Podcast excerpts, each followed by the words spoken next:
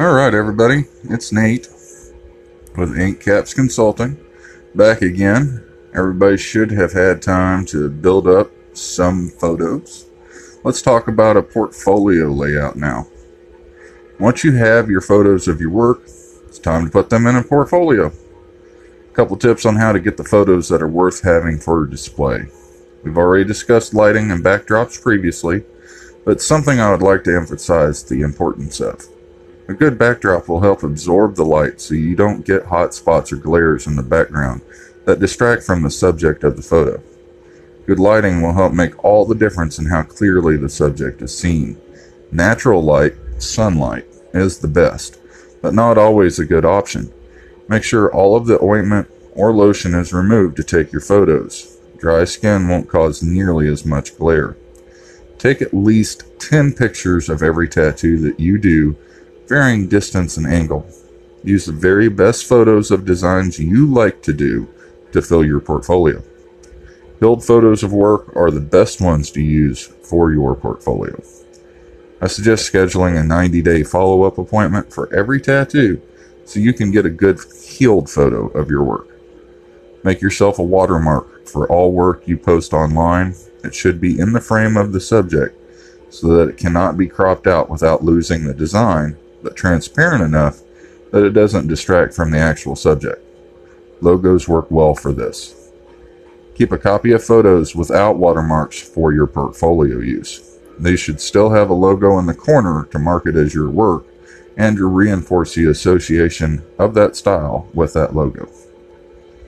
As far as actual portfolio layout is concerned, use large full color layouts.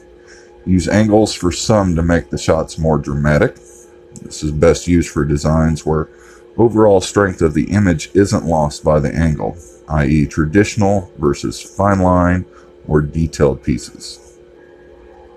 Use close-up drop-in frames in the image so that you can show big picture and detail. I like a vignette effect for tattoo photos, but there are many filters that work well while editing images for effect.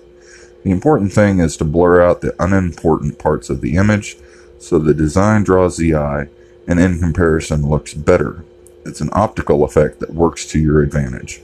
Avoid the effects on your drop in close ups, it will make the contrast even more on the larger image.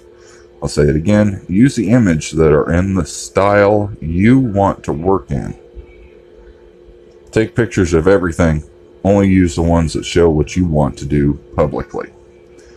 I personally like to use Shutterfly.com to print out hardback portfolios that lay flat so that you can use the center of the book for images. Generally, you can get three good images per layout versus two in a traditional book.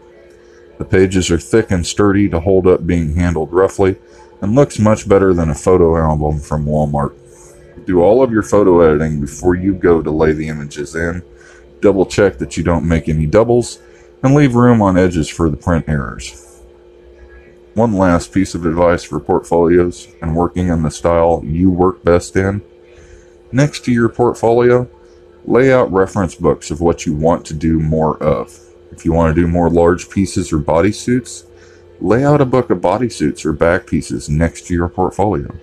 It's a subconscious nudge towards thinking large scale. It works with traditional, new school portraits, etc. Alright, guys. That is my tip for portfolio layout. Hope it helps you. Talk soon.